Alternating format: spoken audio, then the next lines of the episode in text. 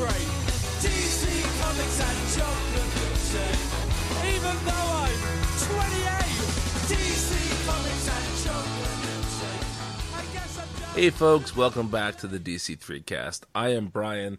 With me, as always, are Zach and Vince, although sadly they aren't with me in my basement. I'm down here solo. They are back in Kentucky and Minnesota, respectively. He's lying. He has us trapped.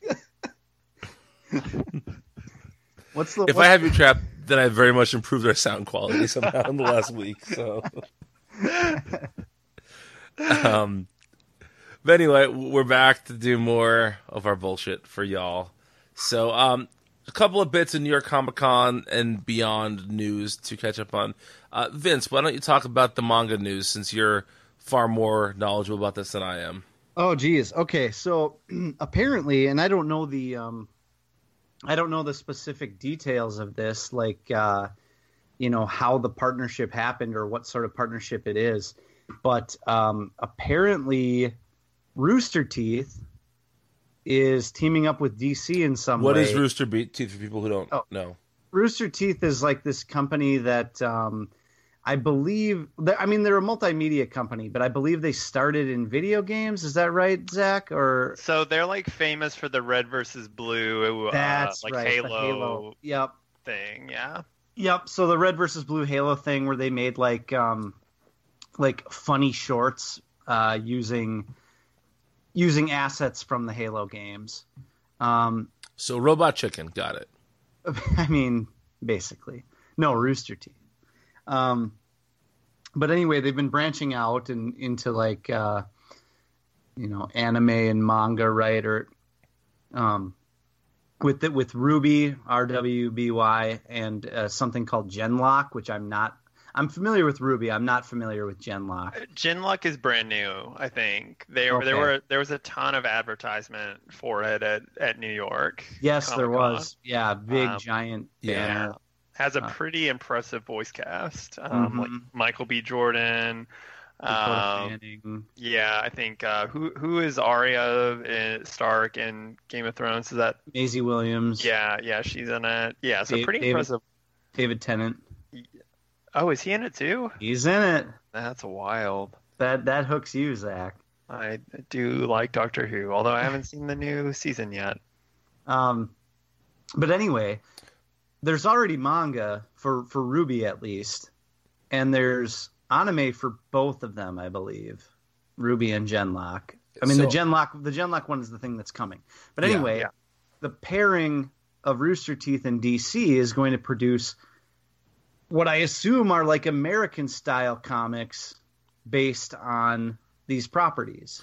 Yeah, I had the press release right in front of me here. Rooster Teeth is partnering with DC to produce a slate of comic books based on Rooster Teeth original IPs, two of which were revealed today, and then it's close to the two.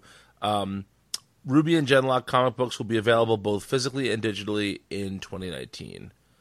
And, it's... And then Jim Lee said the comics and graphic novels will focus on bridging the stories between seasons, I presume of the anime, as well as exploring the adventures of the supporting characters who play a direct role in the overall plot and who could have a heavy impact on the storyline. Now, just today, new mangas of both of these books were also announced, but those I believe are not the same as these.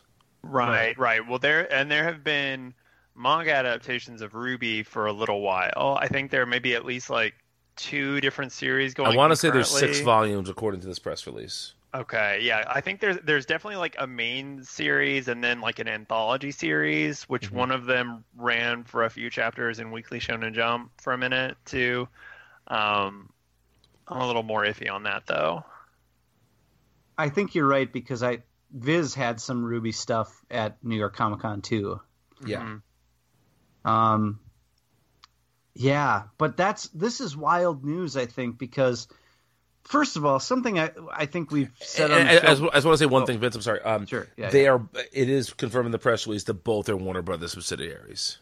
Oh, okay, so there's the connection. Yeah.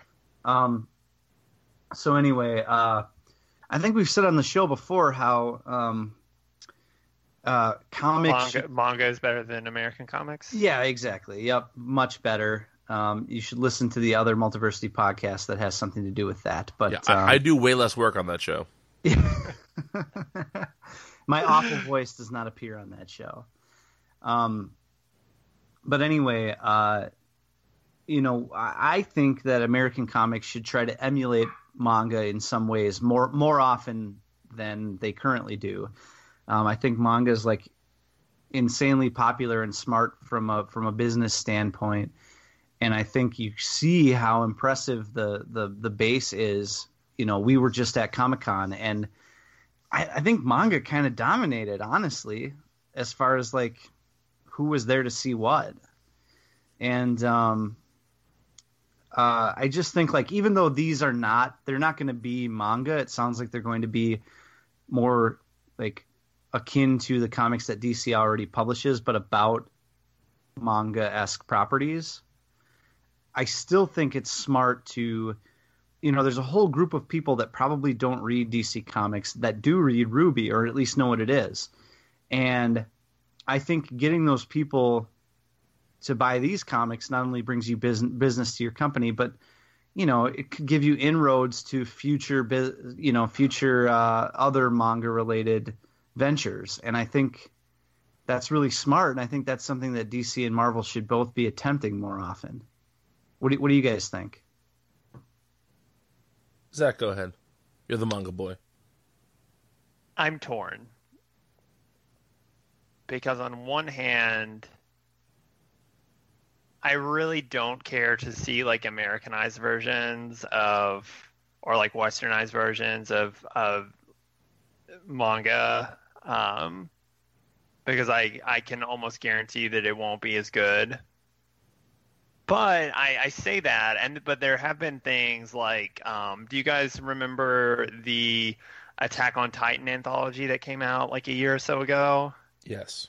Yeah. Which I haven't read all of it, but I did like flip through it, and that's kind of interesting. It depends on the talent, and of course it's just like anything else. So, I mean, is part of me like a little trepidatious about DC doing like a Naruto written by Dan DiDio and illustrated by Jim Lee? Yeah, of course I'm terrified. It'll be 2.5 issues and it'll be terrible. But you love your boy Bort.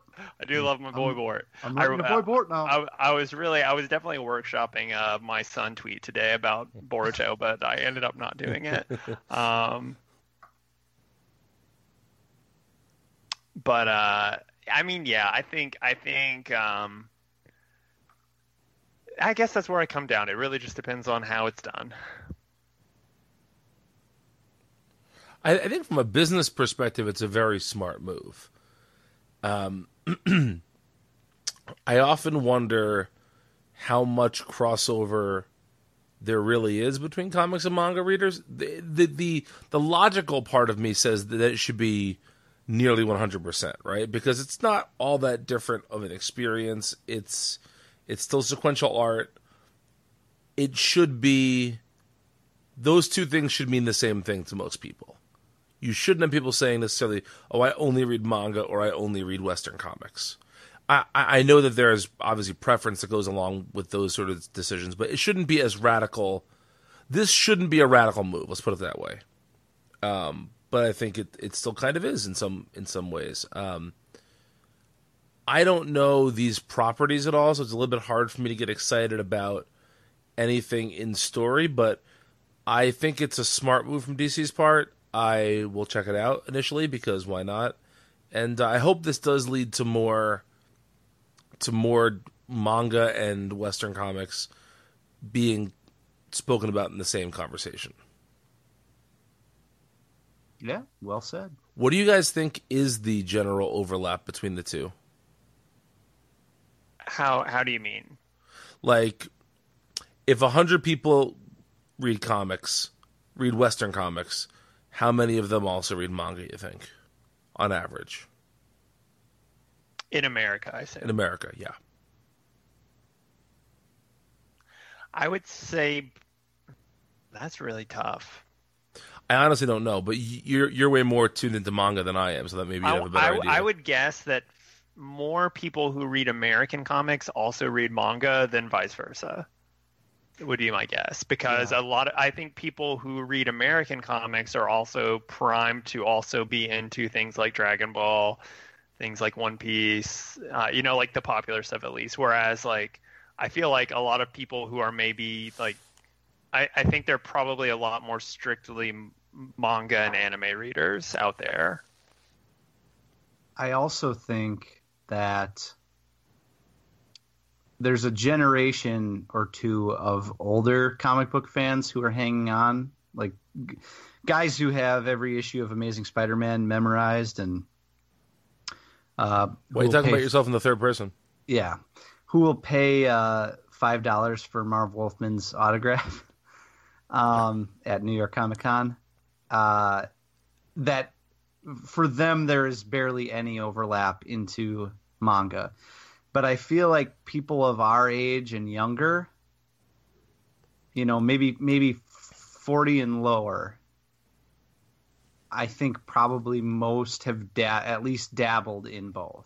Yes. Yeah, and like I know for me, you know, one of the things that Multiversity has done for me is when I came to Multiversity, I was pretty much just reading DC Comics. And part of that was because when I was a kid, that's what I read. But, you know, meeting people like you guys and Walt and Matt, I started reading stuff that you guys would recommend. And I honestly just never had anybody say to me like, hey, you would enjoy this manga. And it can be intimidating to come at an entire nation's worth of comics and not really have a guide through it. Mm-hmm. So I think something like this might actually be quite useful, because there might be a guy like me out there, you know, me from 8 years ago, whatever it was, who isn't opposed to reading manga but doesn't know where to start. And if they're DC readers and they see an ad for RWBY in the back of their comics, maybe that's a good place for them to start. Sure. Yes.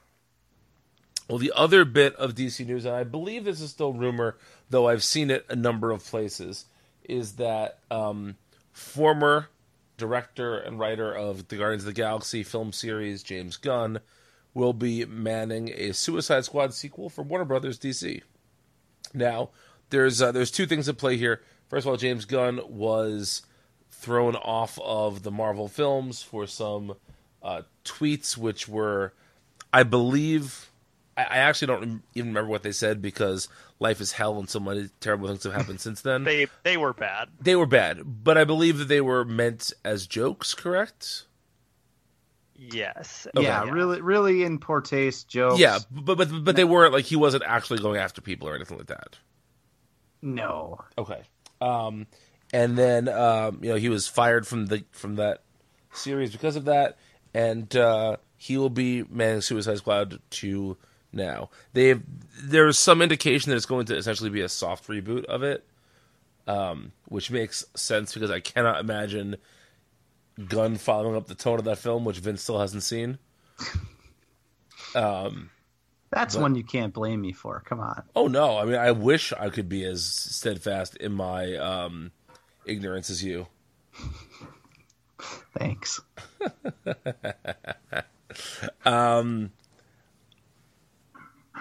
But Zach, of everyone I know in the whole world, you are the biggest Guardians of the Galaxy film fan.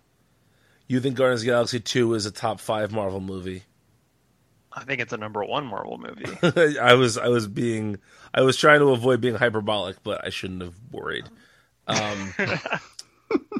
So, what do you think about this? You're the one whose opinion I think is the most informed and sought after here. So I made the statement before we started recording that I love Guardians of the Galaxy, both films, especially 2. But I don't think that I don't know that I would love everything that James Gunn does. I haven't like seen any of his horror stuff, and I don't think I would like it, because I just like don't care for horror that much. I made the joke that he's no Damon Lindelof.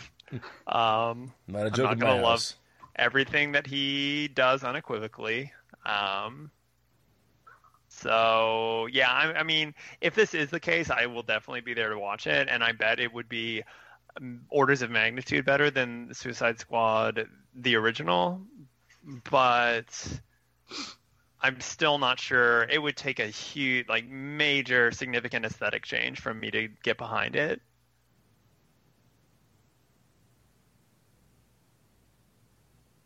Yeah, I mean, to be fair, Zach, you and I went to go see Suicide Squad in the movie theater. We did. So us saying we're there for this next movie isn't all that different. No, I'm definitely like 100% there. Okay. But yeah, I did use a gift card. Okay. Yeah, it's a it's weird, man. It's I feel like with Joss Whedon writing Justice League, rewriting Justice League, and James Gunn possibly doing Suicide Squad 2, it really just looks like DC will take any of Marvel's film leftovers. 100%. They're chasing that success. Which I get. Those movies are good. DC's movies aren't. Mm-hmm. But I do wish they would find a more unique approach to their own films, especially because Justice League still sucked. It was not good. Vince, have you seen that yet? Fuck off! No, I can't remember. Really, I'm not being funny. Yes, I did. We reviewed it on the podcast. That doesn't mean you saw it. I honestly don't remember reviewing it. I don't remember that. All right. Yes, I did. 10 out of 10. Yeah.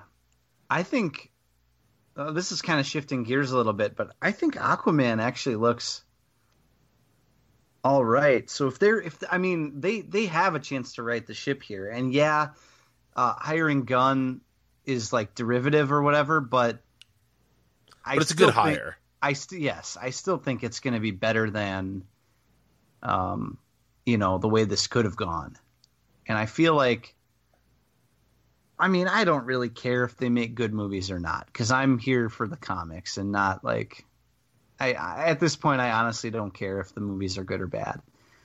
But it does feel like there's a bit of a sea change, to make an Aquaman pun, just based on Wonder Woman and kind of the way that they're approaching Aquaman, and now the Joaquin Phoenix Joker movie, which has a vastly different, like artistic focus. If you believe what Phoenix says, and that guy doesn't seem like one to bullshit, No, he would definitely not perpetrate like a year-long stunt for a bad movie. Oh, God damn it. Damn, you're good. I'm just going to shut up because I can't top that. That's holy shit. Well done. Thank you. Something Casey Affleck. All right. Well, let's talk about some comics. So we're going to continue our sort of recent format of spotlighting 6 books this week and then doing rapid fire for the rest afterwards. But let's start with the Cursed Comics Cavalcade. This is an oversized $10 comic with 10 different stories in it, featuring characters like Swamp Thing, Batman, Wonder Woman, Superman, Green Arrow, Solomon Grundy, Zatanna, and more. We'll talk about the individual stories in a second, but overall, what did you guys think of this comic? Overall, I didn't think it was terribly cursed. Now, wait a minute. In the bad way or the good way? Right. There were very few cursed images in this book. That still doesn't answer my question.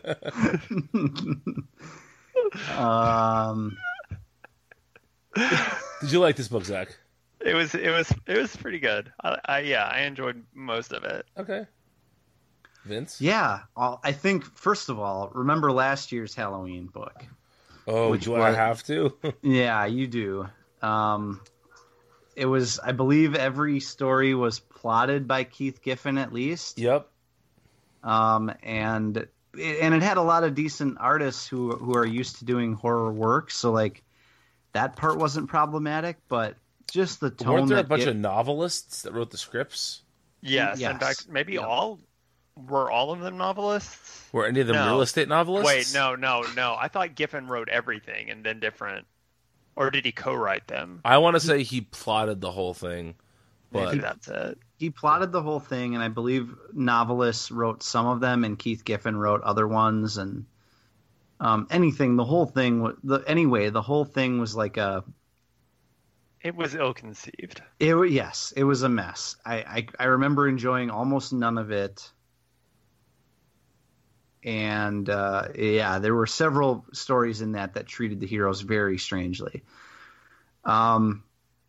This book fares so much better than that. It's like a 10 out of 10. The costumes were great by comparison.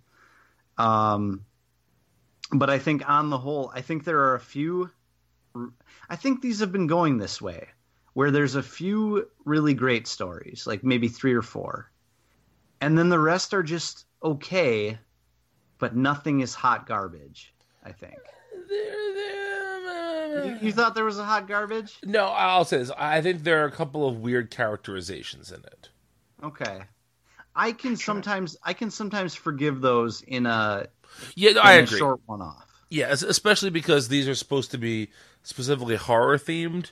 And one of my big qualms, which we'll get to in a minute, I feel like wouldn't work as well if it was more based on how the comic character would react in this situation. Mm-hmm. We'll get to that in a minute, though. Do you want to go through all of them, or how about we just each pick like maybe one we really loved and go into that detail, and then if we have any sort of issues, we can do that as opposed to going through 10 stories. Sure. So Zach, there were several that I really liked. I don't know if I can pick. There were. Let's see, really quick. One, two. Vince, you ready to pick one? I can. There pick were five that I really liked. There were five you really. I think there were four that I really liked, but I can. I know what my favorite one is. We'll go for it then. Okay, my favorite is the Mags Visaggio Superman one. That's one of my five. Yeah, that was I figured it would be. And Minkyu Young is the artist. Yes. I loved this one because. When the first couple pages of it were like exactly – it's like Mags was in my head or something like that. Like she's way more talented than I am, you know. But like when we were talking – I think we were talking a couple weeks ago or something about Superman, a horror story or something in this book. Or I was talking with somebody about it. And I thought, like, well, it's got to be like an existential horror for Superman, you know? That's the kind of thing that we've not seen before. And so when it started out and it was seemingly about like sleep paralysis in some ways. I was what's that? Sleep paralysis? Yeah. Yeah. Right.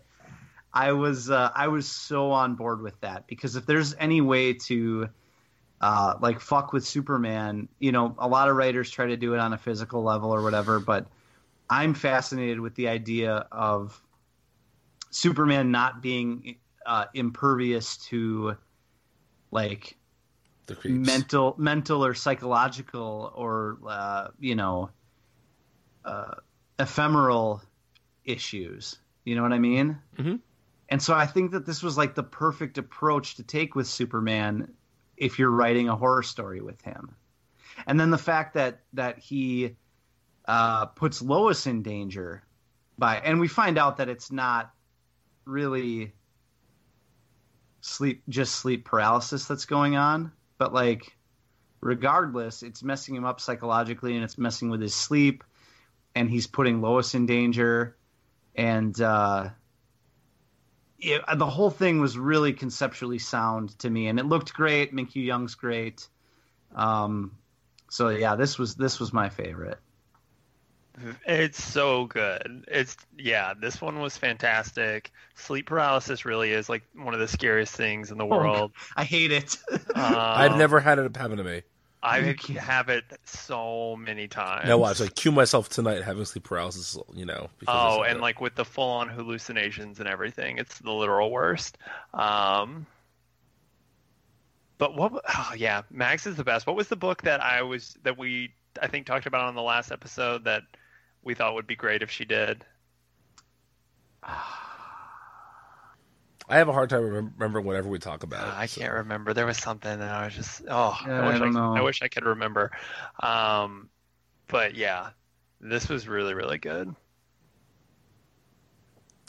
Zach, pick another favorite. You pick one since I have a bunch. Or do you have a bunch too? I have two that I'm between. But I can pick one. Yeah, well, if you do those, then I can go from the ones that I have left over, because I imagine there will be some overlap. Well, I'm just going to go with the one. I really liked the Robin and Solomon Grundy story. Oh, that was one of my least favorite. Really? Ooh. At least, okay, the first half of the issue really turned me off. By the end of it, I came around. Zach, have you read the Solomon Grundy stuff in Starman? Some of it. I'm familiar with some of it. Okay, because that, to me, that is like, that's the best Solomon Grundy, obviously. Yeah. But no, Vince, did you enjoy the story? Yeah, I did. Yep. Yeah. I thought it was, first of all, I appreciate, and I'm not familiar with this writer, Dave Wilgoss? I believe he was also like the editor of this issue. Yes, he is one of the editors of the issue. Yes, correct. I think he did a good Damien, where I think it's too easy to make Damien just a prick all the time, and I think that this issue made him not a prick, but still kept his sort of arrogance and all of that. And I love a good Grundy story, and I think, you know, Christian Duce, who we've seen on The Flash and other things in the past, I thought he did a nice job with this. You know, I love me a Professor Pig story. There was one thing Professor Pig said that was really out of character, though. What was it? I'll find it in a second. There was some like weird pop culture-ish thing he said. Oh, now I have to tase you, bro. Yeah, that was weird. Yeah, most of my qualms with that issue were like dialogue, esque things. So yeah.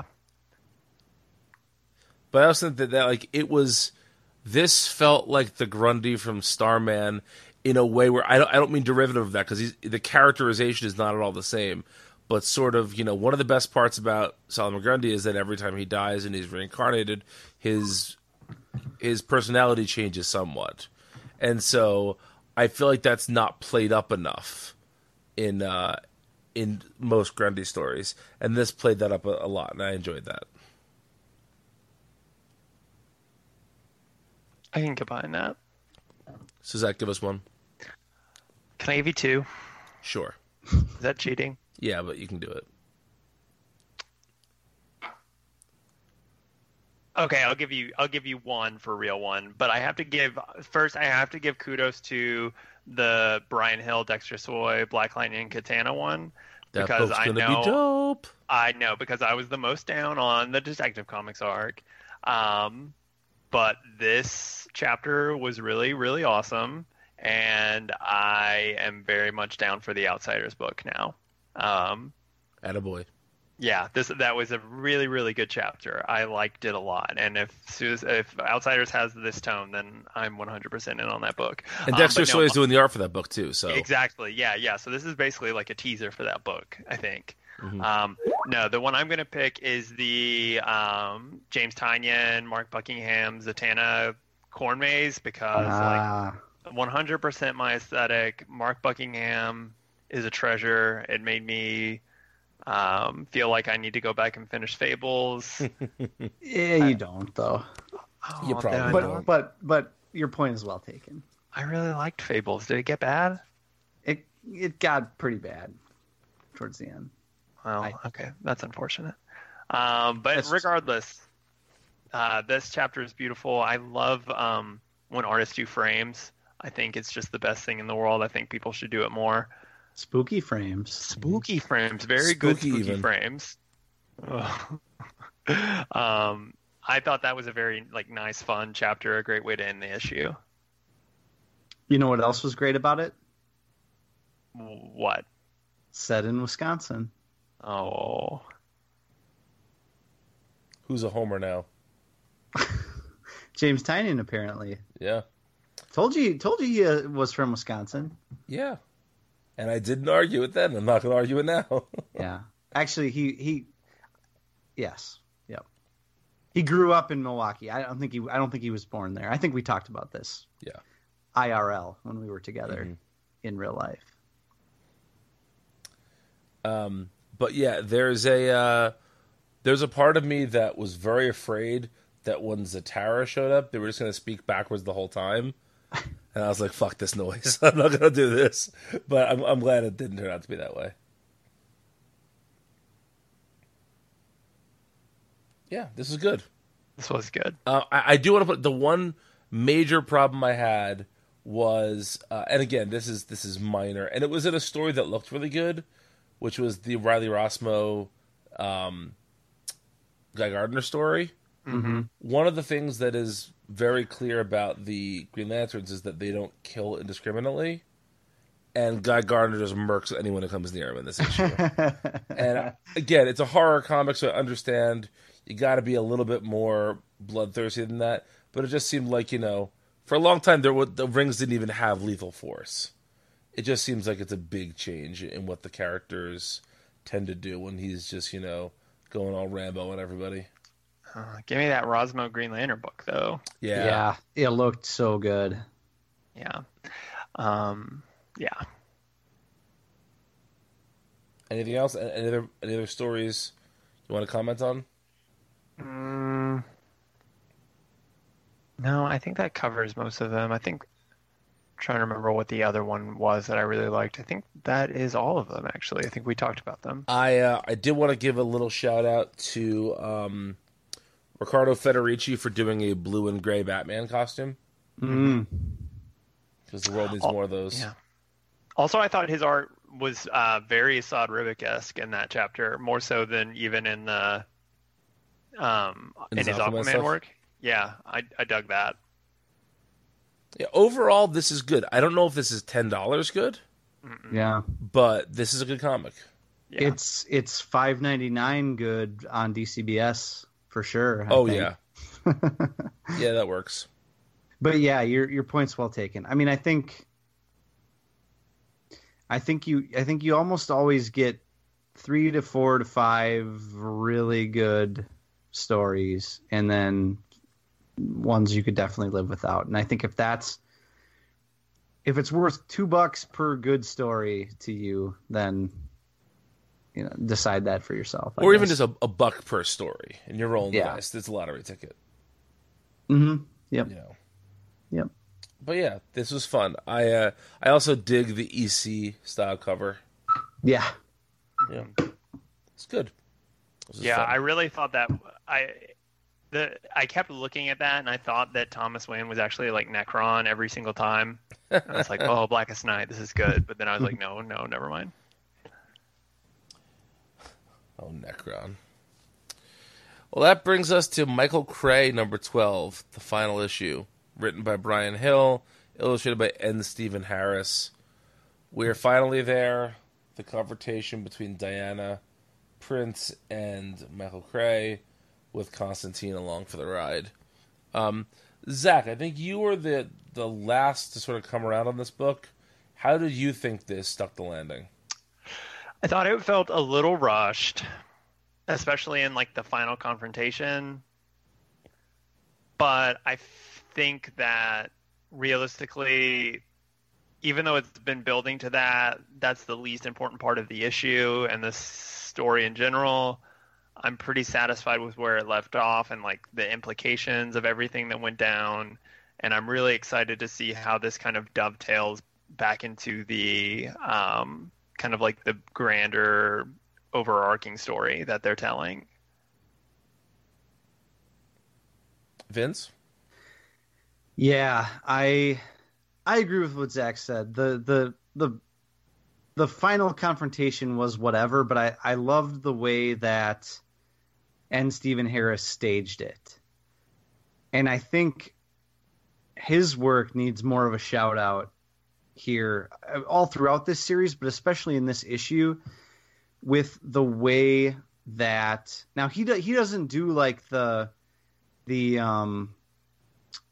super impressive John Davis Hunt, like macro micro panels type stuff, you know, mm-hmm. but he stages an action scene extremely well too. And I think in this final issue, he did a great job of,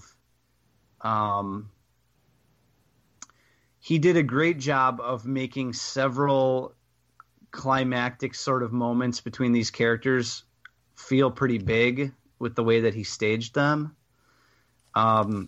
Thinking about like the last time, or when Cray's confronting his demon like face to face in that diner, mm-hmm. or like the last time you see Constantine, or just when you see Michael Cray finally like let the demon take over, you know, mm-hmm. All of those moments were made really larger than life. I think by N. Stephen Harris. I think this is another case of a writer and artist working incredibly well in sync, which is what you get from Warren Ellis and John Davis Hunt too, and where it kind of leaves everybody at the end, especially Cray, is really interesting to me too. So, man, this was really well done. Yeah, I agree with everything you guys said, more or less. I am very interested to see how Cray is going to be folded back into, if not the Wildstorm book, sort of the mainline Wildstorm universe. And I wonder if, like, I kind of thought that this was going to maybe end with a tease towards a new series or a status quo shift for Cray going forward, but it seems like they're just kind of going to let him be and maybe pop up where he needs to in the future. I still think that bald Constantine looks too much like Lex Luthor. Also, because we saw Luthor last issue, so it's a little bit hard to differentiate that. But that's a minor quibble for a book that I think started off without us really understanding what the point of it was. I think it certainly came around to that and ended very strongly. Yes, I agree. All right. That brings us to Zach's favorite book, Red Hood Outlaw, number 27. Written by your friend of mine, Scotty Lobdell, illustrated by Pete Woods. So this issue... this kind of dovetails with Titans. You want to talk about this and Titans together? Or am I the only one who sees the connections there? No, I mean there's definitely a connection, but I feel like they deserve their individual. Okay, that's fair. Sure. Yeah. All right. Well, so this issue sees Bruce Wayne track down Jason Todd to tell him that Roy is dead, and it was. I think that sequence was handled really well by Lobdell. Let's talk about that first. What did you guys think of that Bruce and Jason sequence? Yeah, definitely. I mean, that was the best thing about this issue, and it. I don't know if it mended all fences for me, but it made me breathe a sigh of relief that this is not necessarily the comic that we saw in issue number 26. Mm-hmm. You know. It gave me the feeling that Lobdell hasn't lost the heart that we were surprised that he injected into this, because that Bruce and Jason stuff really hit home. And it continues. Now, the problem with it all is that I thought we had some serious growth in Jason over the course of the last couple of years with him. Mm-hmm. And I feel like the Penguin thing reset him again to this guy who's like not irredeemable, but did this thing that goes against kind of the core tenet of the Bat family, etc. And well, this was a really nice moment with Bruce that felt real and legitimate and earned. It still feels like the same old Bruce and Jason relationship now. Like that will never change, and that's kind of a bummer to me. You know what I mean? Sure. But it was well handled. Zach, what did you think about the Bruce hug it out, bitch? I feel completely vindicated in putting this book on my list. That's still not a top 10 book. I don't know. Oh no, it definitely is. Yeah, I like this issue a lot. It's no border town. It's no what? It's no border town. Well, of course not. Well, you didn't have border town on your top 10. I had to make a statement, Vince. I knew you guys would put Border Town on your list. Although, did you? I think, only, Vince, you did, right? I'm the only good boy here. It didn't make my 3-issue criteria. Exactly. We all had our reasons. Uh-huh. Bryan has his rules. Arbitrary. Yep. You have your sense of justice, and I have my goofs. We are just 3 different types of pedants. Yes. Yes. But no, I thought this issue was really, really good. I think of all the issues dealing with like Heroes in Crisis Aftermath, of which we've had Green Arrow. We'll get to Titans a little bit later. Have there been any others, or is that pretty much it? I think that's it so far. I feel like this one handled it the best. Pete Wood's art in this is really great. Yeah, Pete Woods is great. I feel like this issue shows that Lobdell hasn't like lost sight of the goodwill he instilled in the previous arc. I really like, of course, how the Jason Bruce stuff turned out, but I also like this little twist with this like underground crime syndicate in this like very idealistic small town. I dug that little like end cap to the issue. I'm in for this is good. Yeah, this was a good issue. I don't know if I want to save this for the Titans chat or not. Should I save what I was going to say about Heroes in Crisis for Titans? No, that's up to you. You're the boss. Yeah, you're the dad. I'll say I'm not the dad. I'll save it for then. But no, I thought that the Jason and Bruce stuff was handled really well here.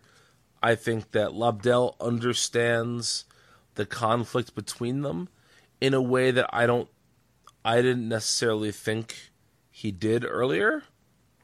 Like that issue where Jason shot the Penguin in the head. I understand why Bruce would be upset about that. I didn't really understand Jason's reason for doing that. And I feel like this issue does a nice job of, if not explaining that, just sort of showing us that, no, Lobdell does know what he's doing in terms of this relationship. And I think that's really important. And, yeah, I think that Jason grieving over Roy felt very natural. Yeah. Yes. All right. Well, let's talk about Supergirl number 23, illustrated by Kevin Maguire, written by Mark Andreyko.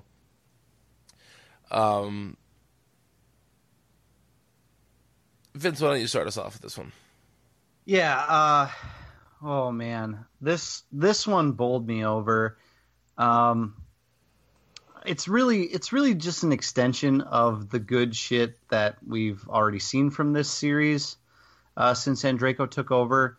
But I don't know, something stood out this week to me about the way that this issue was structured, with her talking to the Guardian. What's his name? Opsa. Yeah. Yep. Opsa. Yeah. Yep. And then sort of being taken back to the Lanterns. And there's a ton of funny stuff. There's a ton of jokes in this issue that land. The conflict, you know, sometimes I balk at superheroes finding reasons to beat up other superheroes, you know, mm-hmm. But this felt earned. I thought it felt like the Green Lantern Corps would legitimately react this way, you know? Yeah.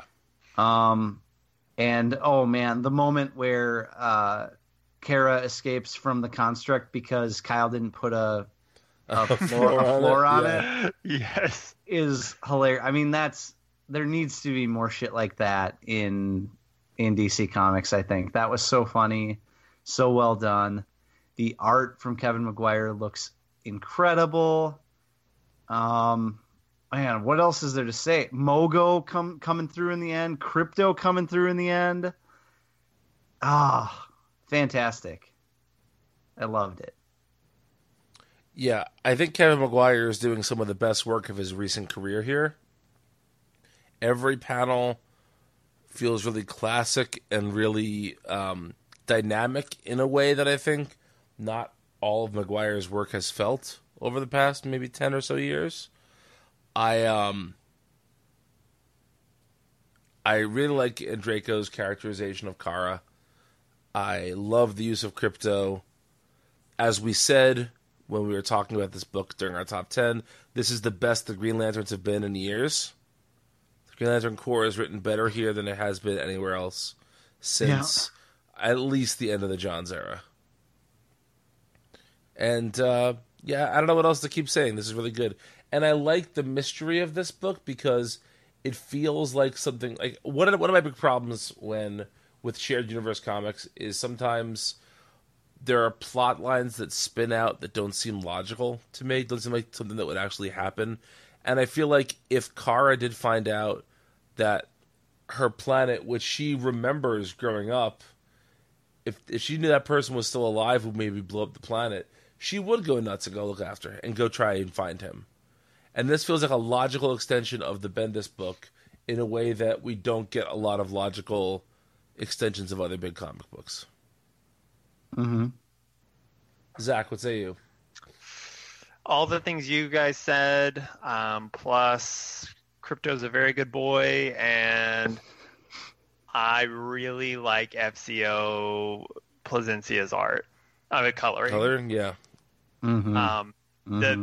The very first page strikes like it's so distinctly their color because it evokes issues of like Snyder and Capullo's Batman with just like the lighting effects and everything, and it looks so good. It melds with Maguire's art extremely well. Chris Sotomayor's work is good as well, but I was just struck by how distinctly FCO's colors struck me in this issue. This is great. This is some like deep DC lore stuff. This is good Green Lantern stuff. This is great characterization of Kara. Yeah, this I stand by my choices. This is the number 2 DC book right now. Yeah. Still think you're high, but that's cool. No, it's yeah. Yes. All right. Up next is Titans number 27, written by Dan Abnett, as always, illustrated by Brett Peoples. So here's my Heroes in Crisis thought, okay? So in this issue, it begins with Donna going to Roy's grave. And we know that Donna was at Roy's funeral last week in Green Arrow. Is it weird to anybody else that Wally's death has not been mentioned at all? That is really weird now that you mention it, yeah. Like, especially in Titans with Donna and Gar and Dick as his longtime teammates. For no one to say anything is really, really odd. I mean, if the rumors are true, you know. What are the rumors? There's a reason for that. I don't know if I've seen these rumors. That Wally is actually the killer. No, but that would... But he's dead. I wouldn't be surprised if that's some sort of fast-moving fake-out. But wouldn't the character still believe he's dead? Well, I think we're probably going to find something in the next issue of Heroes in Crisis that would explain why that's not the case. Well, I still call bullshit on that, because wouldn't it be even more alarming if their friend was a murderer? Well, maybe they don't know that yet. Or maybe they can't say that yet because that issue hasn't come out yet. It just seems to me like it's very odd that no one's mentioned Wally at all. There's going to be a reason for that. If there's not, if there's not, this is the most poorly planned thing I've ever seen. I am sure there's going to be a reason for it, but I even think it's weird that Roy isn't mentioned in this issue.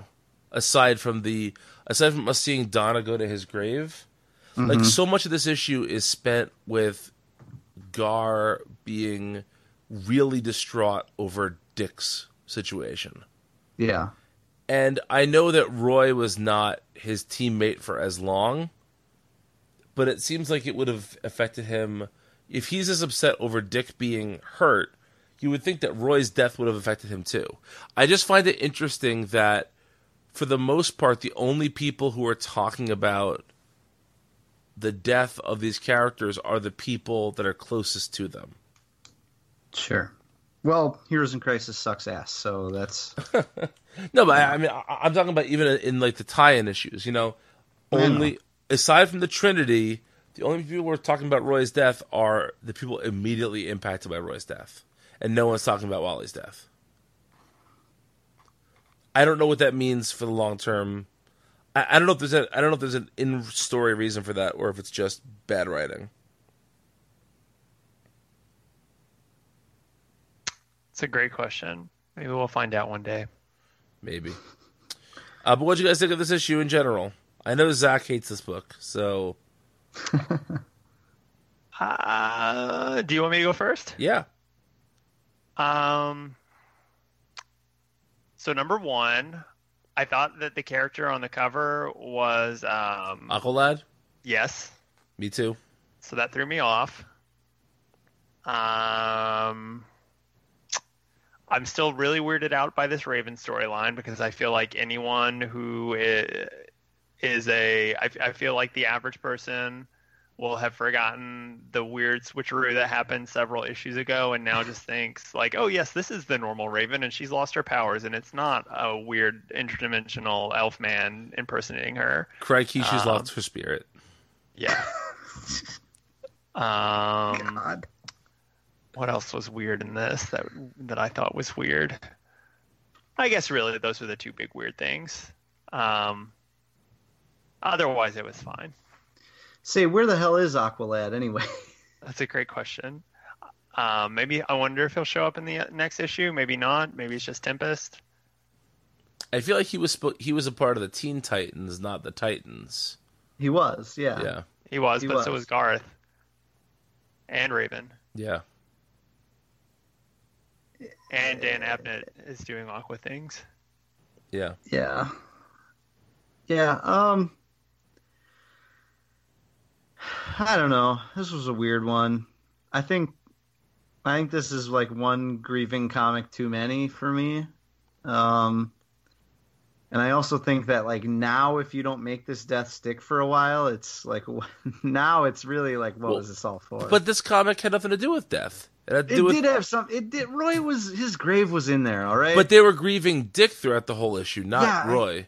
Yes, I know. But I'm lumping everything that Tom King is doing together, okay? This is just the Tom King morning hour right here. It is. I like how they're also showing us the shot in Dick's head over and over again, like it's the fucking Zapruder film. Wow.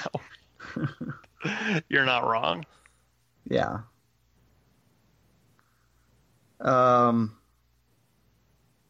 Yeah. I mean, it's a real weird time, and I don't really like it, but I guess this issue looked pretty good. I think that's one thing I'll say about it. People's does a pretty good job.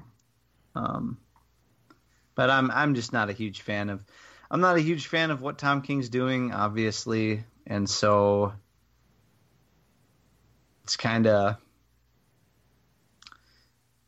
laying it on thick, you know. I will continue to be the person who pushes for this book hard, because I think that this issue was the first time we've seen anybody really dealing with any grief. Not being sad, but dealing with grief. Like, Gar has some serious grieving going on in this issue. And Megan has some serious grief going on. And it just seems like this is the first time people are actually dealing with their feelings and talking them through. And then when that kid dies at the end, it just fucks them up even more. Like this really felt like authentic grief to me in a way that the other, like, as much as I enjoyed that Red Hood issue, I mean, what does Jason really do in that issue? He kind of makes up with Bruce, and then he calls Roy's phone and makes a joke. And I know that's how some people grieve. I'm not saying that that makes him heartless or anything. It just seems to me like this is a far more nuanced take on how people act when they're grieving.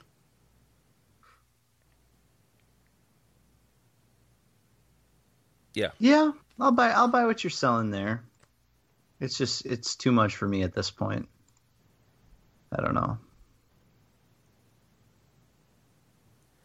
I don't know what this book's going to look like without Dick as a major part of it. We'll find out in 2 weeks, I guess.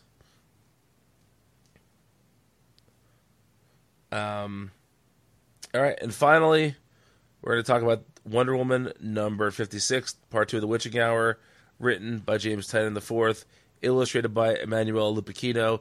You will be able to hear an interview with James and Emanuela at the end of this podcast, conducted by our own Zach Wilkerson.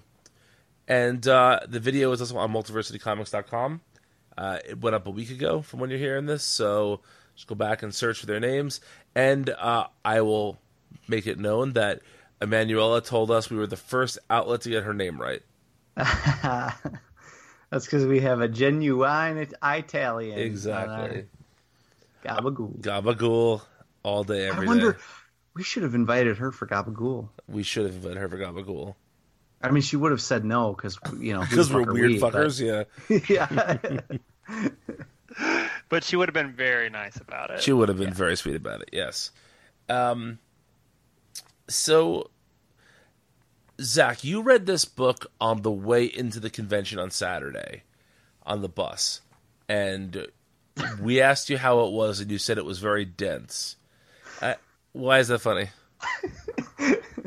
Well, your underwear were red that day, and you had a pastrami sandwich for lunch. Oh, what are you doing?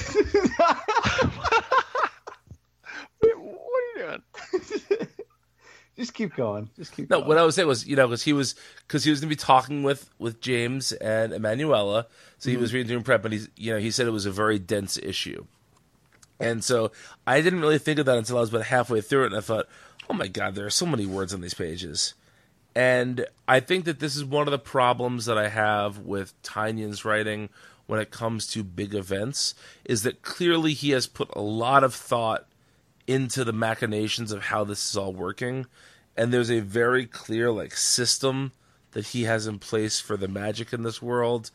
And there's a very, very well-reasoned, well-thought-out mechanic behind everything that happens.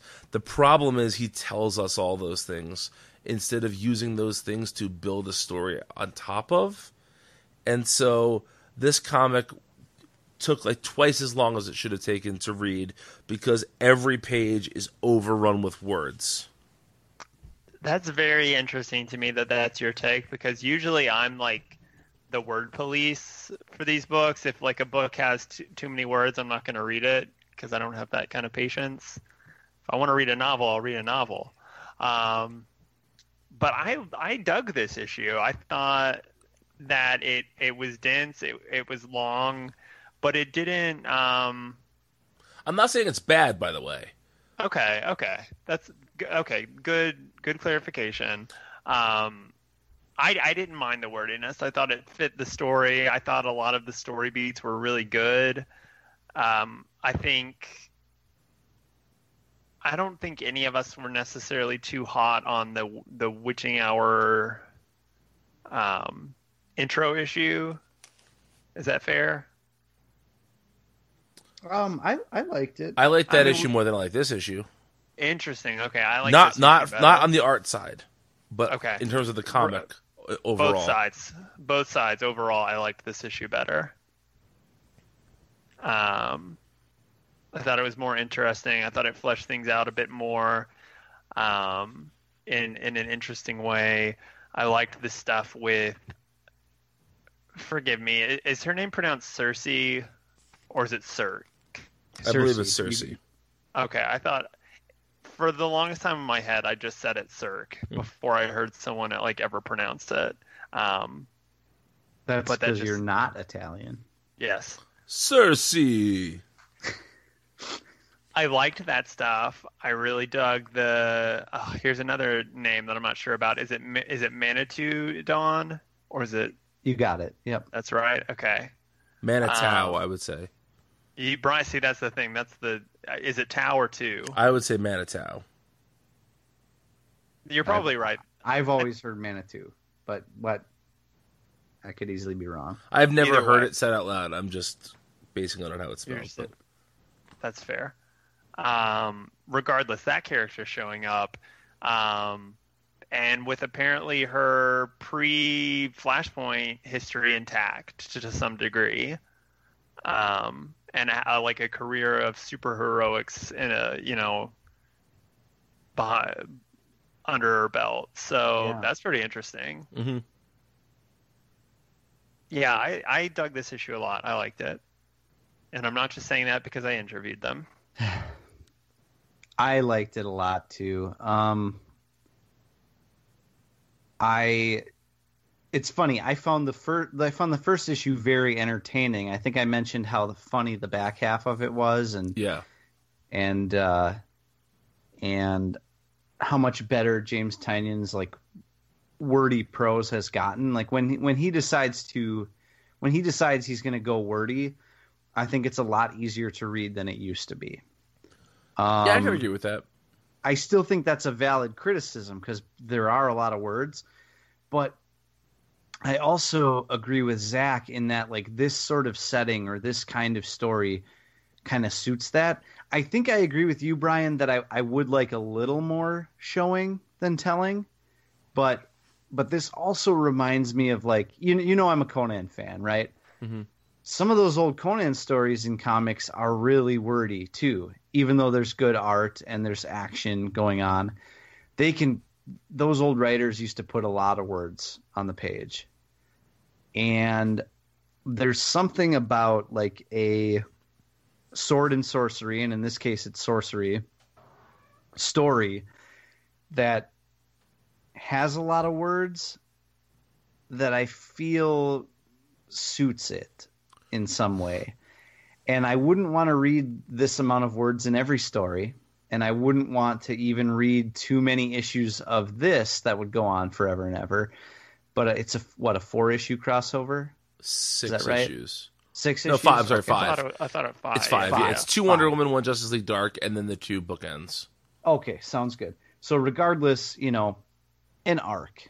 I can read this for an arc, and I feel like, you know, what you said, Bryan, that he's clearly thought this out really well and is establishing this lore in a really specific way.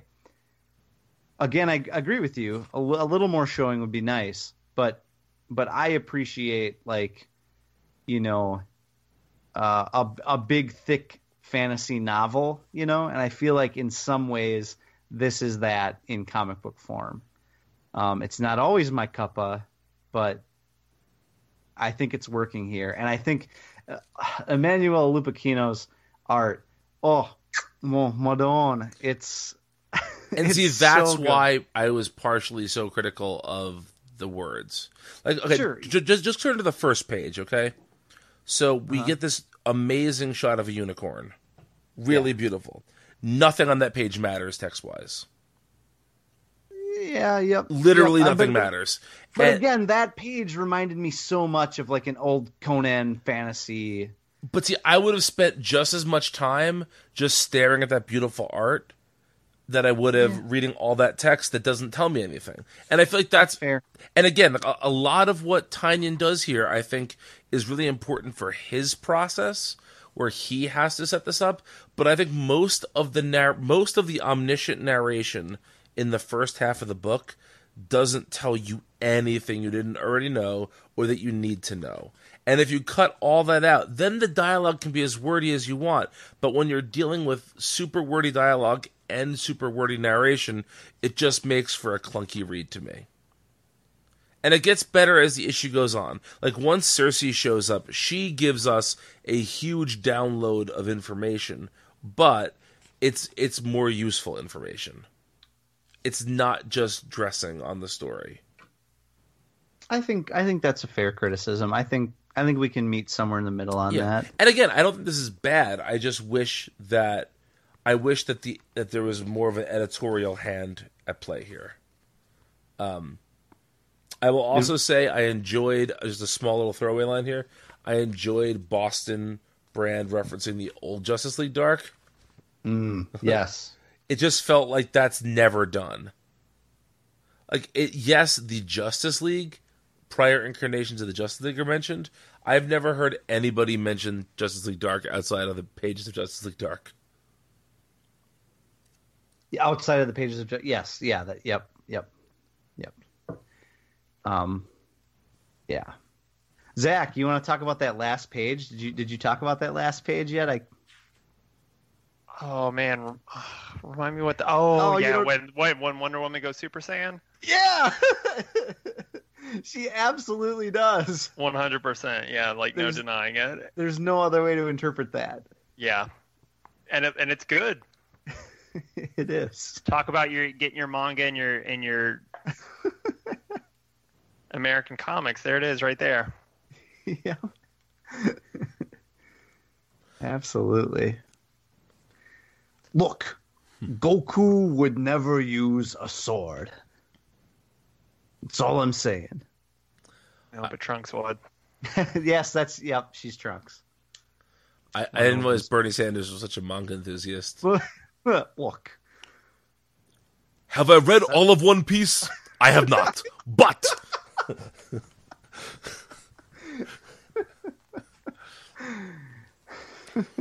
Look, $7.99 for 250 pages. You can't. That's a deal that can't be beat.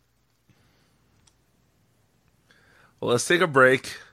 Let's prep our next Bernie Sanders impression, and we'll be back right after this. Hey everybody, Matthew from Marveling at the Movies here. Thanks so much for listening to one of the Multiversity Comics Podcast Network's episodes. I just wanted to take a quick minute of your time to tell you about something that the Marveling at the Movies team is doing.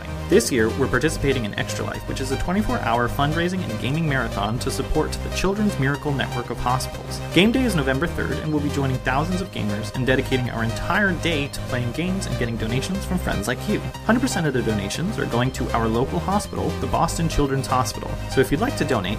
Your donation is tax deductible and will make miracles happen for families who desperately need them. To donate, you can check out our team page by going to extra-life.org/team/40263. That's extra-life.org/team/40263. This should bring you to the team home of the cool dudes, and you can follow us on social media all day for links to our live stream, where you can watch Matt, Alexis, and myself get super annoyed at each other as the insanity of being awake for 24 hours begins to set in. It's going to be a great time. Thanks, and enjoy the show. All right, we are back with the second half of our show. We're trying something new this week. We're refining this format as we go along, and so we're going to start off by saying there are two books on the good list this week. And the good list basically means these books are worth your time. You should be reading them, but we're not going to talk about them because we don't have a particular thing to say. So Catwoman number 4 and Hawkman number 5 are on the good list.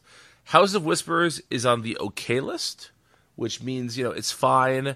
It's not really good. It's not really bad. It's sort of there. And, we're confident that it could go up or down or stay the same. That's the worst sentence I ever said. Of course, we're confident it could do one of three things. Things could happen. Things could happen to it. And it will continue. It will continue indefinitely.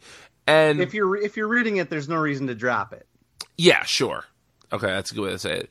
And Suicide Squad's on the bad list for so many reasons this week. Time immemorial. Did either of you read it this week? Oh, yeah. No, I did not. Okay, it continues to be bad. So Vince, that brings us to you with your first sort of micro review of the week. Detective Comics? Yeah. Number 990, inching closer to 1,000. This is all I want to talk about with this one is that this is basically just this week in James Robinson dialogue. Mm-hmm. Mind if I read a couple things for you? Go right ahead. All right, so Batman and Two-Face are facing off, and Two-Face says, "Why won't you accept it? Dent died the moment the acid hit the left side of his face. But me, Two-Face, you've told me all I needed to know." And he does the same thing with Duke and Batman later. That's going to be my later thing. Okay. "Funny, I've noticed how you... Batman. have made criminals so..." And he's talking to Bruce Wayne right now when he says this. Yeah. "Funny, I've noticed how you, Batman, have made criminals so wary at night they relax their guard some in the daytime." Duke, he fucking knows he's Batman. All right. Yeah. Why? Doesn't Robinson read this out loud and is like, "Oh shit, people don't talk like this. What am I doing?" And then just weird clunky stuff like when Duke later says, "Being the signal is getting easier. And after what we both went through with Two-Face in the past, trying to cure him," again, Robinson loves to write characters telling other characters things that they've already done together. "After what we both went through with Two-Face in the past, trying to cure him, it was important to me. I got involved. In fact, if it wasn't for my work with the Outsiders, I'd want in even more." Come on. I did find it interesting they referenced the Outsiders as an ongoing concern. Because we don't know, we haven't really seen that yet. I mean, yeah, but they've been doing that anyway, yeah, okay. It's fine. I'm not saying it was a good thing. I'm just saying, you know. Later. Okay, this is probably the worst thing in the issue, though. Gordon and Harvey Bullock. "Too dark. Couldn't see a thing. In fact, I got no idea who he is you're talking about." Gordon says, "Why, your namesake. The other Harvey. Two-Face, I mean." Come on. Who the fuck? There's no other Harvey in the world, you know? Yep. What your namesake? Well, don't you know that Harvey Bullock's parents kept him without a name for 15 years until they met Harvey Dent, and then decided finally we have a name for our boy? If I met somebody else named Bryan and we were talking about him, would I ever in a million years say, "Oh, he's your namesake"? Unless you were making fun of him or me. Well, certainly now I will after I've read this dialogue. Yeah. It's like Robinson just noticed that they were named the same thing, and so he had to make like a comment on it. Can I make a quick little PSA here, actually? Yeah. So that reminded me of the Batman Very Superman Martha moment of, you know, they're both named Martha and therefore it's important. So our friend Matt Malikoff has a seasonal multiversity podcast called Marveling at the Movies. The first season, he and his two co-hosts watched all the MCU films. Starting October 28th, they're going to be doing a second season of watching all the DCEU films. Oh, God. And it's called Martha-ing at the Movies. Bless them. Bless them. They just redeemed the idea of watching all those movies. Exactly. And they're doing a great fundraiser, by the way. You'll hear about that in the ad break of this week's show. So there you go. That's very good. Zach, you were going to say something? Oh, I was just going to say I listened to that whole season, and they did good work. It was very, very enjoyable. Yes. Better than anything we've ever done. Nice. Yeah. Last thing I want to say about this is that Robinson actually has kind of a fun plot here. I think there are early when Two-Face was first created back in like the 40s or whatever. Mm-hmm. It was very silly. Everything was the number two, to the point where like it wasn't practical and didn't make sense, right? And I think Robinson highlights that here, that aspect of Two-Face that's kind of gone. You know, Two-Face has turned more into this like serious, dark duality of man thing. And while there's definitely some of that here, Robinson does play with the number two literally in what would otherwise be a fun way if it wasn't weighed down with like this ridiculous dialogue. And I know that dialogue is like probably one of the least important or paid attention to things in comics. I think it's something I probably harp too much on, but I just like reading this just makes me laugh, you know, in a bad way. And I think there's some fun stuff here, like some like meeting at the place which is like a representative of being in the middle of some place at 2:00 in the morning, all that stuff. Yeah, that and like the fact that Two-Face changes the bounty from $1 million to $2 million, just on a lark. Like that's great Two-Face stuff. That's like classic silly. I like when comics do that. Sure. I wish Batman would do more of that. But it didn't border on laces out to you. What do you mean by that? Just like obsessing over an idea a little too much. I mean, yeah, but that's like without the clunky dialogue. That I think that's fun sometimes. Okay, that's fair. You know, like I think that side of Two-Face's character has gone missing lately, and I think to bring a little bit of that silliness back is fun. I just wish like somebody would read the script out loud. I really wonder what happened with Robinson's dialogue. I wonder if it was always like this and we just didn't notice it. I don't know. You're Mr. Starman. Yeah, I'm going to start my reread in January, I think. So, yeah. All right. I believe you have the next book, too. Oh, geez. Mr. Egg Cream. Plastic Man number 5, Gail Simone and Adriana Mello. Why I wanted to highlight this book this week is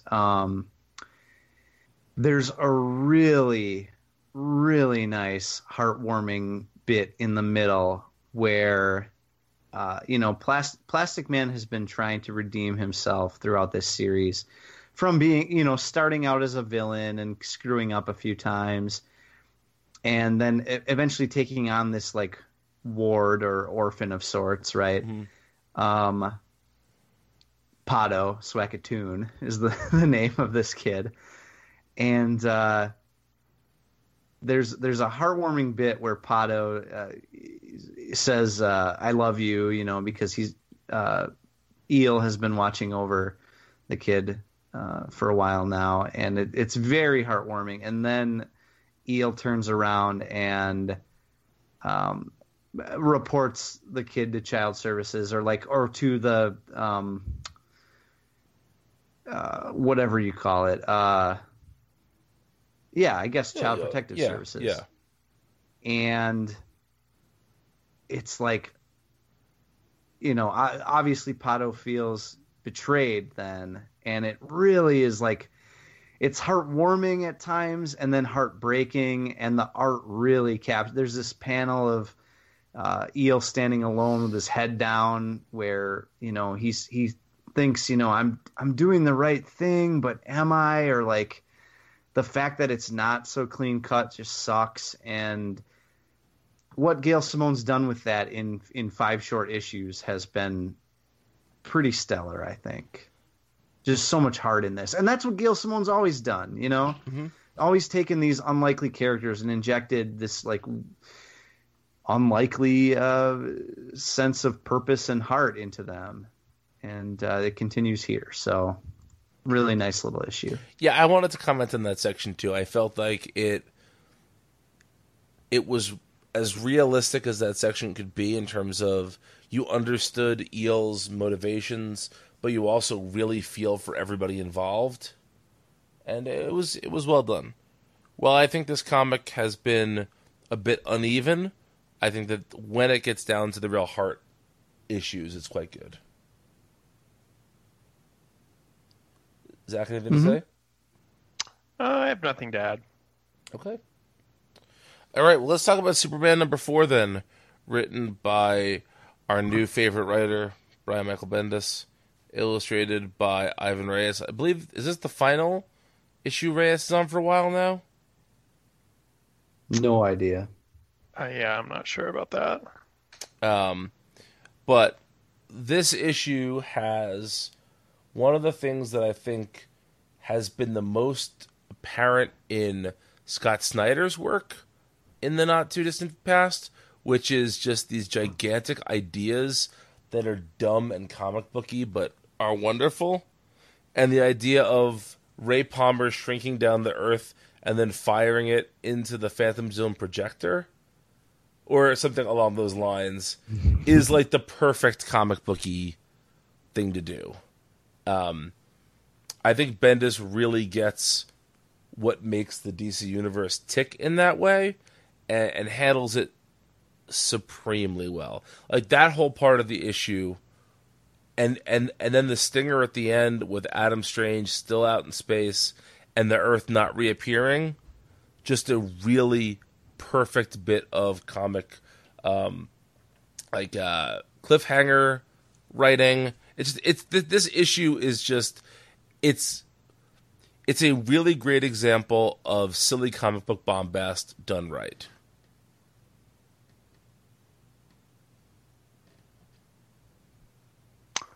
Yeah, I can get behind that. This issue was great. Bendis is very, very good. Yeah. I feel like every other issue of Superman in Action Comics, I go back and forth between, oh, okay, this is the better series. I still think it's Action, but... I think I do too. But I am continually impressed with Superman as well. Yeah. Yeah, I think that's well said. And I just want to point out one thing about Bendis' trajectory then, because... that bit that you mentioned, I feel like over at Marvel, I read plenty of Bendis, like way more Bendis than I should have. And I feel like those moments over at Marvel were like, and I could be biased or misremembering or whatever, but like, I feel like they were a once an arc occasion. And I feel like he puts one over at DC. He's putting one of those moments in every issue, you know, one of those things where it's like, this is comic books. Whereas I feel his stuff at Marvel was so decompressed and so talky that he was reserving moments like that for like once an arc or once an event. And this is just running at such a better clip than that. Yeah, I'm frankly amazed. Maybe you're amazed at the way he writes all these characters. Yeah. Maybe you're afraid it's all going to come crashing down. Oh yeah.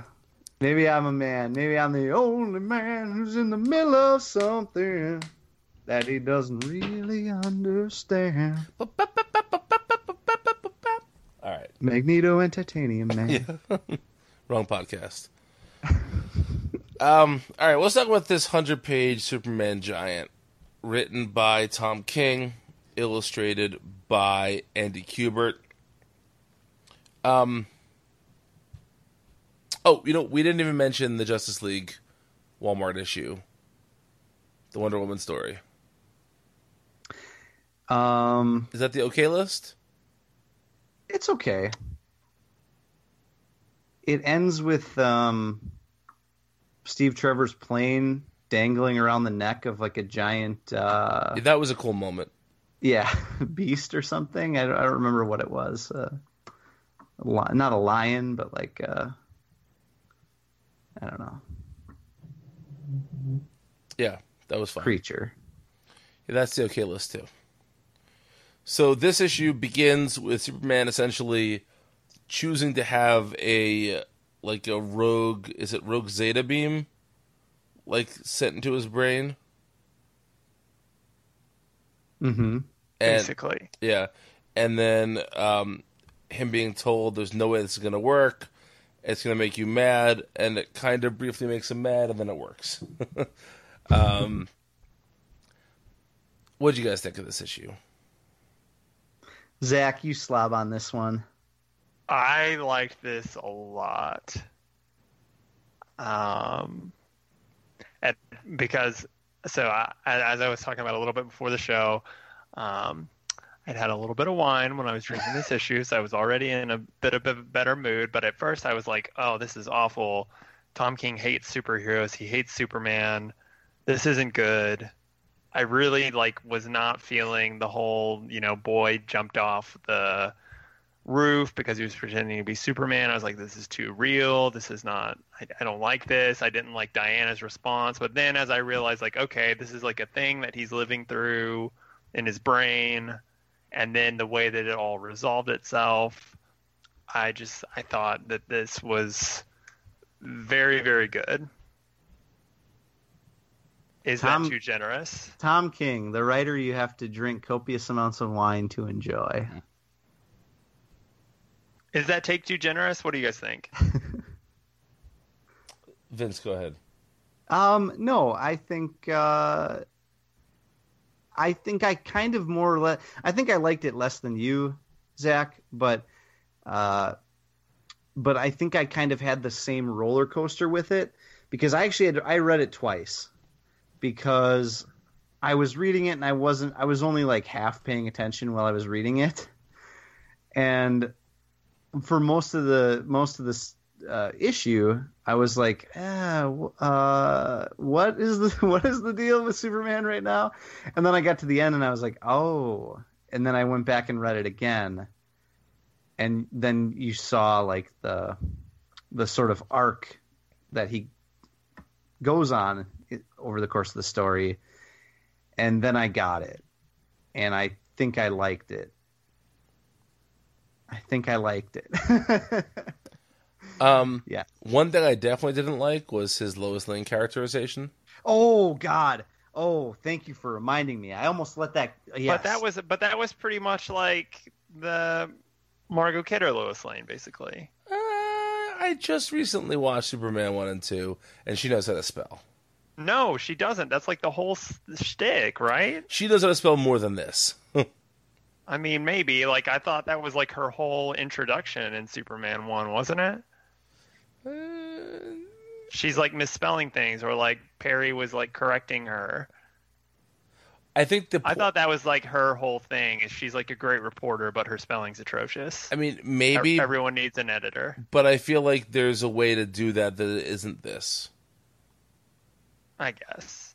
I mean, she didn't know how to spell. If she doesn't know how to spell politician, she doesn't know how many L's are in it.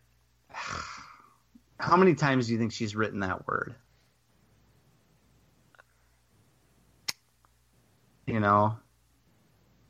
I think that was a dumb attempt at a joke that I don't think it plays really well right now.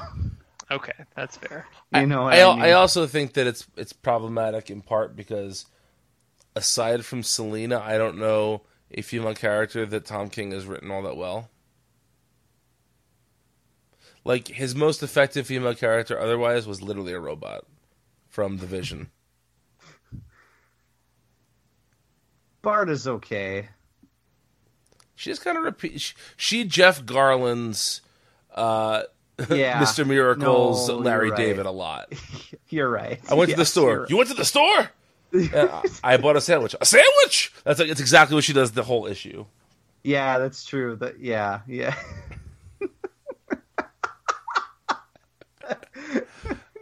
All right, so if Mr. Miracle is Larry David and Big Barda is Jeff Garland, Richard Lewis is. Yeah.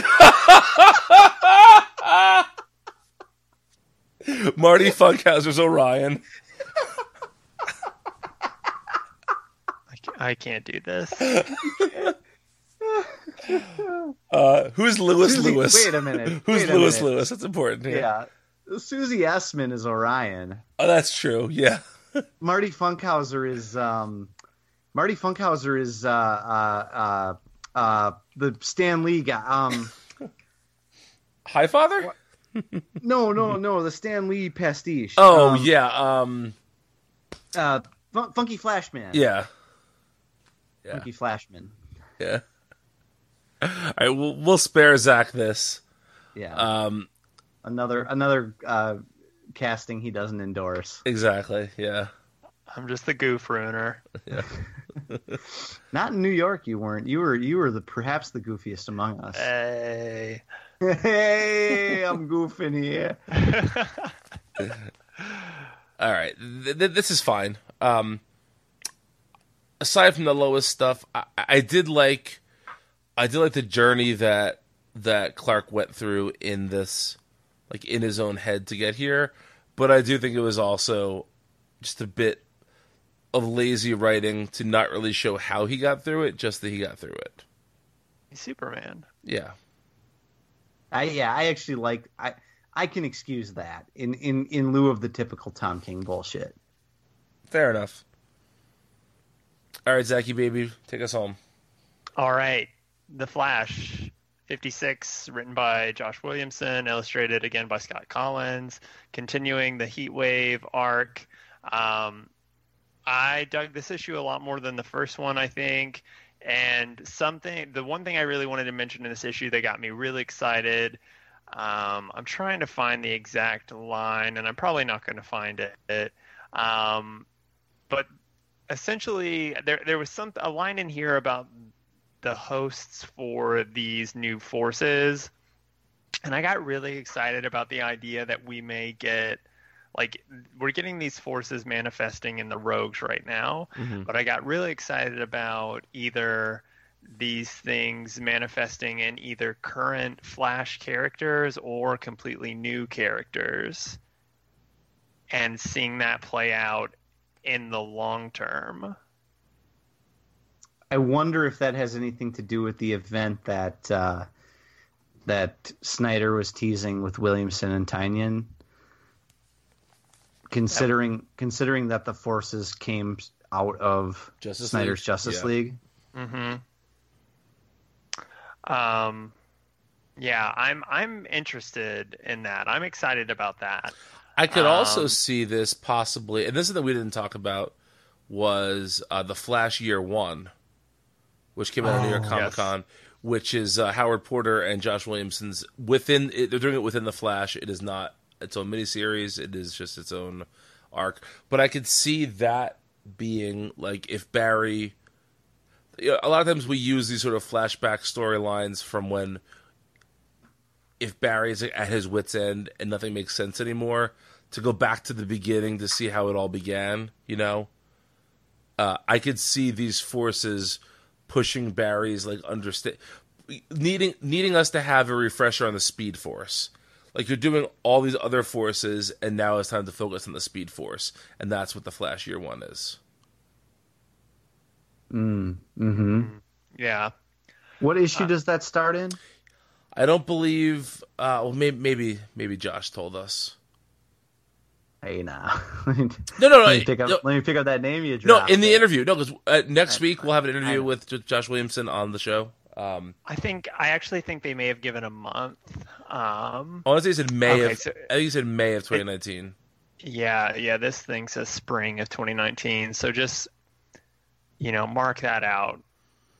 But if each force gets, I think the first arc was 4 issues with Trickster. Did that sound right?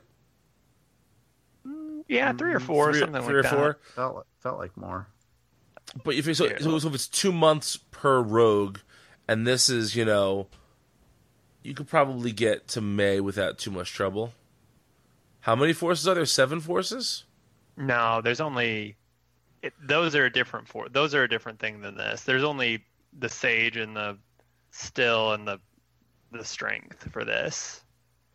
Are we sure about that? Are you sure? I don't know. No, the 7 are different thing. Like, there's one for each character over in DC. I thought, like, over in Justice League, like the Ultraviolet thing was a thing. The Still Force was a thing. We don't know what the other ones are yet. I thought that the 7 things that are part of the universe or whatever were different than the Sage and the Strength Force, because like the Ultraviolet core thing was counted in that too, and that's not a force. Well, they're not necessarily all forces, but we'll see. Man, I didn't know. No, that's a big discrepancy there. I thought those were different. I thought that we were going to get 7 forces for like each of the main Justice League characters. Yeah. Are you doing some research there, Vince? I thought that talking. This thing coming up in Drowned Earth was like a part of that too. See, I think that what's confusing is that all of this came from the source wall breaking. Right. And so it's hard to tell if any of it has a greater connection than just that. Especially considering the Still Force is part of that. Right. The Still Force is one of those that they, Exactly. Yeah, it is. Let's see here. I mean, you could be right, Zach, but that didn't come across very well to me then. So here's an article on CBR from back in June. 7 forces we want to see and 5 we don't want to see. No. It talks about the Still Force and the Ultraviolet Lanterns. But the thing is, I don't know if we knew about. I don't know if we remember. I mean, I think that according to Luther, each force is something each of the Legion of Doom's members have been looking for their entire lives, whether they know it or not. So it's like tied to the Legion of Doom members. So I kind of don't think the Strength Force and the Sage Force play into that. Like, I think whatever has been going on with Cheetah and Black Manta ties into that. Okay, that's why I had that read. I'll buy what you're 7. My point still stands, though. I feel like they could drag out, even if there's only 3 or 4 forces, that could get us to May without too much trouble. Yeah, because we still haven't really seen the Still Force play out in the main Flash book either. No, or the Sage Force. Well, we're seeing that now. Well, we're seeing the beginning of that, I guess I should say. Yeah. So that's this arc. So we did the Strength Force arc. Now we're in the Sage Force arc. Who knows? We are clearly not DC Comics professionals. We do not have our PhDs yet. Yeah. Anyway, good show, boys. What do we have coming up next week? Hey. We're recording this so early, we may not be able to get next week's releases. Oh, we can. Like a list of them. Just give me do some soft shoe for a second. Okay. So yeah, we as I mentioned before, we have Martha Ing at the Movies coming up, and that's gonna be super fun at the end of October. We also have a ton of New York Comic Con stuff going live. We recorded something like 19 or 20 video interviews over the course of our time at the not just the three of us, but Multiversity in general, as well as a bunch of audio interviews that will be coming out as written pieces and some other cool stuff. We have a cosplay and just general photo piece coming up tomorrow. It's good stuff. It's all really good stuff, and you should be checking it out. And Vince, was that enough song and dance for you? That was. Thank you. You're welcome. Okay. We have another great issue of Batman, I'm sure. Mm-hmm. We've got cover number 2. We've got damage number 10, which I'm surely reading. We've got the last Dan Jurgens Green Lanterns. Yep, we think. will it ever end? I don't know. We got Harley. Lucifer. We got Justice League. Yeah, we got Lucifer 1. We've got Justice League Dark. We've got the last new challengers. We've got Nightwing 51. We've got Pearl number 3, Sideways number 9, Teen Titans 23. I feel like I'm missing. Oh yeah, Aquaman: The Road to Drowned Earth begins. And isn't the Justice League issue a Road to Drowned Earth as well? Road to Drowns. Yes, it is. Okay. Yeah. Oh no! What? I just saw a thing that made me sad. So I was checking to see when Sideways Annual Number 1 is coming out, and Bleeding Cool is reporting that it was going to be drawn by Max Rayner, who did an issue of something recently that I liked, mm-hmm. but now it's going to be drawn by Will Conrad. Is it the good Will Conrad or the bad Will Conrad? I am of the mind that there is only one. I'll say this, Zach. The black and white art at New York Comic Con was very nice. You're right. It was. It depends on who colors. That's for sure. Yeah. Who's? It says also by Ibram Robertson. I don't know if I'm familiar with them. That's the amalgamation between Ibram Mustafa and Chris Robertson. Right. The only way Chris Robertson would work at DC again. Their art looks like something I would not be into. Dang, I was excited about that issue. Now I'm not so much. Bummer. Well, it's not for next week anyway, so. It's not for next week, but Vince said Sideways number 9, which made me think, where's Grant Morrison? Yeah. Number 9. Looks like, Brian, we've got we actually have a Force Quest arc following the end of this arc in The Flash. A what? Sorry? Force Quest. Barry's going on his Force Quest. Oh, nice. So, more forcey goodness. Well, until next week, you can follow the three of us on Twitter. I am at Brian. Actually, you can follow two-thirds of us on Twitter. I'm at Brian is an app. I'm at Wilker Fox. If you have to get in touch with Vince, do like Aquaman does, speak to some fish. They look up the message to him. Who are you calling a fish, Turkey? I'm going to go listen to our live, the three of us together episode and relive the magic. As I was editing it, I was going to text you guys and say that whenever I'm sad from now on, I'm going to listen to the three of us goofing off in the same room. Aww. You cried, didn't you? If I wanted to. I'll tell you that much. Looks like Zach and Doctor Who. Yep. I forgot about that. Neither of you would know.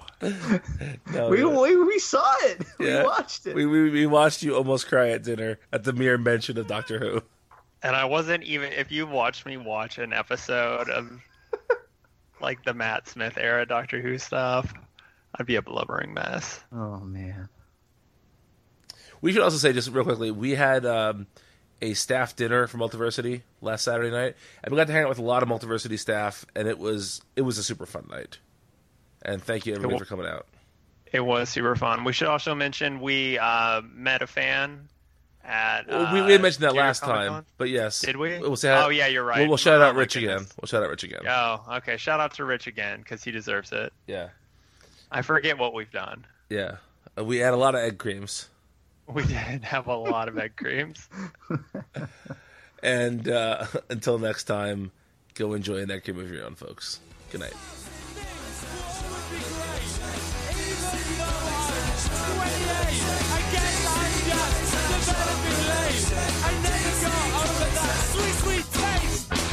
Alcohol is the Seal Force. Weed is the Sage Force.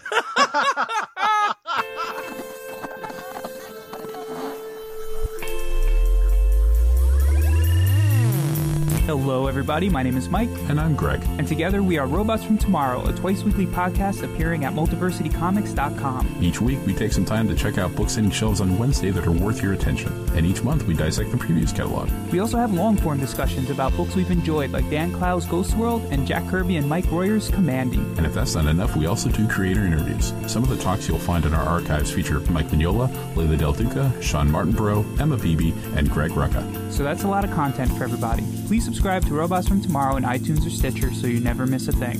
Robots from Tomorrow has hours of comic-focused entertainment week in and week out. And now, back to your show. Hi, I'm Zach with Multiversity Comics. I'm here today with James Tynion and Emanuela Lupacchino to talk to you guys a little bit about some of the projects you're working on. Right now, you've just started the Witching Hour crossover between Justice League Dark and Wonder Woman. Why don't you all talk a little bit about what it's like to work on this crossover and what it's like to work together and kind of your goals for the story moving forward? Oh, boy. Honestly, it's really exciting. Going all the way back to when I first started on Justice League Dark, one of the big questions that I kept being asked over and over again is, why is Wonder Woman on a horror team full of monsters? And, telling a horror event that has Diana right at the heart of it and her mythology right at the heart of it with Hecate, the goddess of witchcraft, and how that ties into the mythology of Olympus and all of that. Like, we are going to tap into exactly why Diana is a part of this team and the secret magic of the witch mark that she's been carrying inside her since she was a child that she had no idea about. We wanted to create this real discomfort in Diana. We wanted to make her feel that what she thought was stable, what she thought was the firm ground under her feet, has now fallen away, and she's sinking into something that she doesn't quite understand. And her mythology is now dangerous, and she doesn't know what it means for magic and her. She doesn't know whether or not she can win, and she doesn't know if she can control the power of the witch mark. So that's really exciting, and I've been really lucky with the artists that I've been able to work with on this event, particularly Emma, who absolutely destroys it on the two Wonder Woman issues. So, yeah. Would you like to hold it? Oh, yeah, thank you. So far, Wonder Woman was a bright book, very positive, and she was powerful and always in charge of the situation. So the reader trusts her for anything happened in the book, and but now the situation has changed, and Diana itself goes worried because something bad is happening to her. Dark magic, it's unpredictable, so she has no control of her power anymore, and she got worried, she got uncomfortable and scared, and the group is not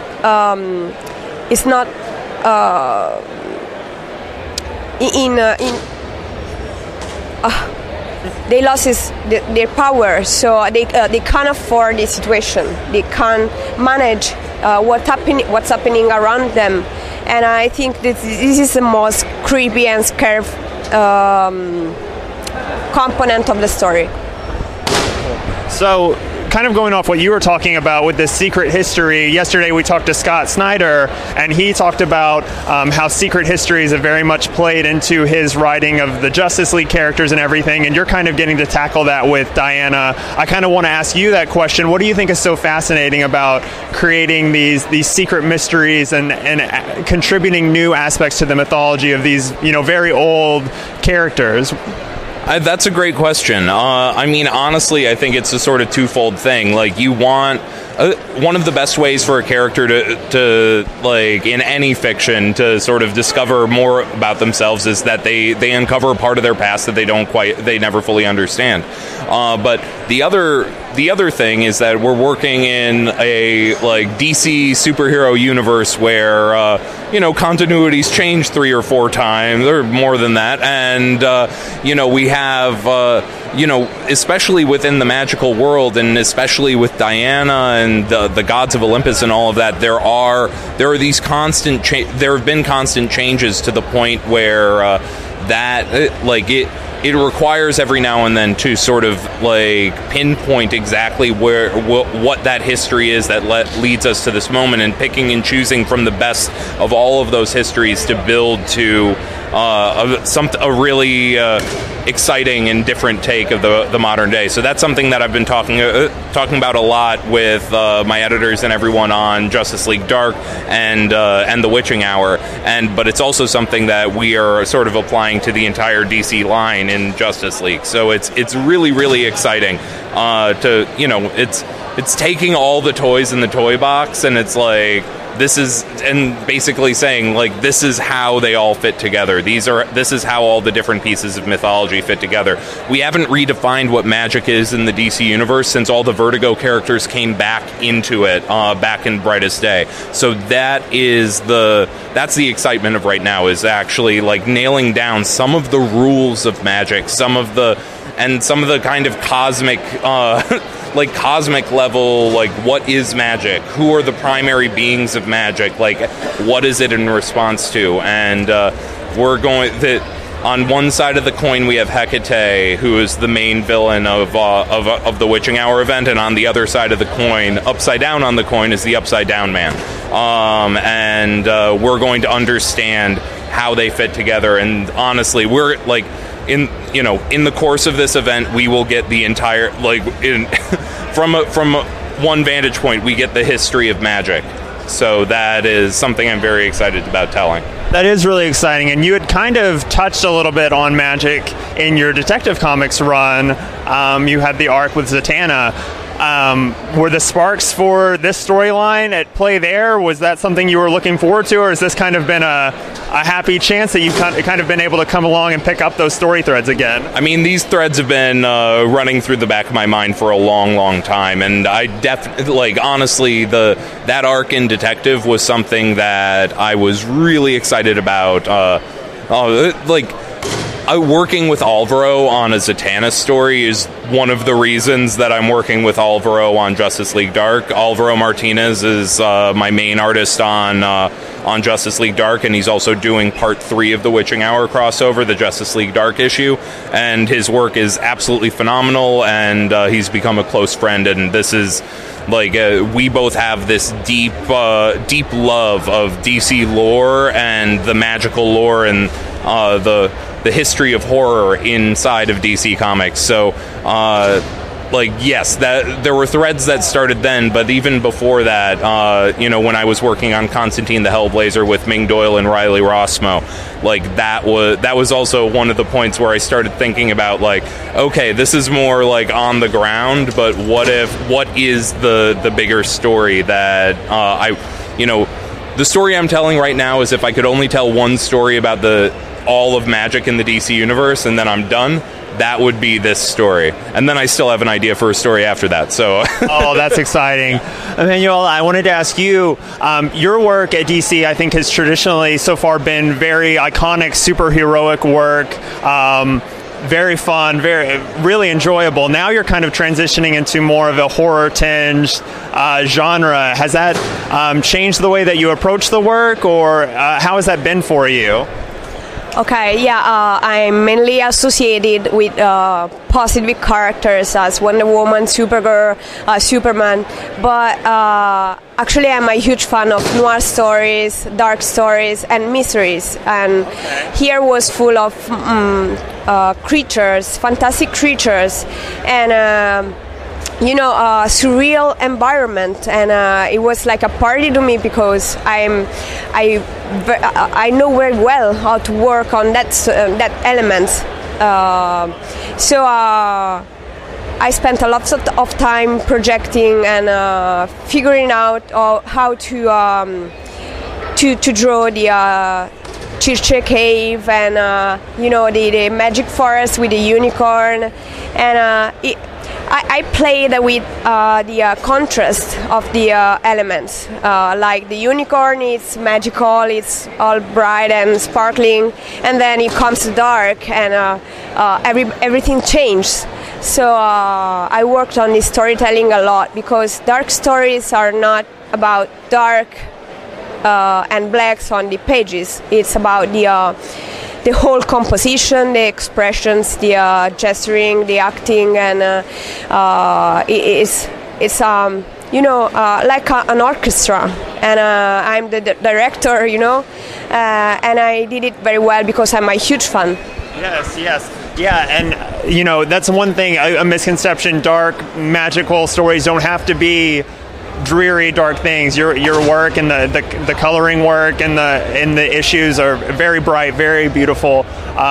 So I am really excited from what I've read of Witching Hour. I've gotten a little peek at some of the stuff coming up. I think readers are really going to enjoy what's coming up. Thank you guys so much for taking the time to talk with us today, and keep doing great work. Thank you.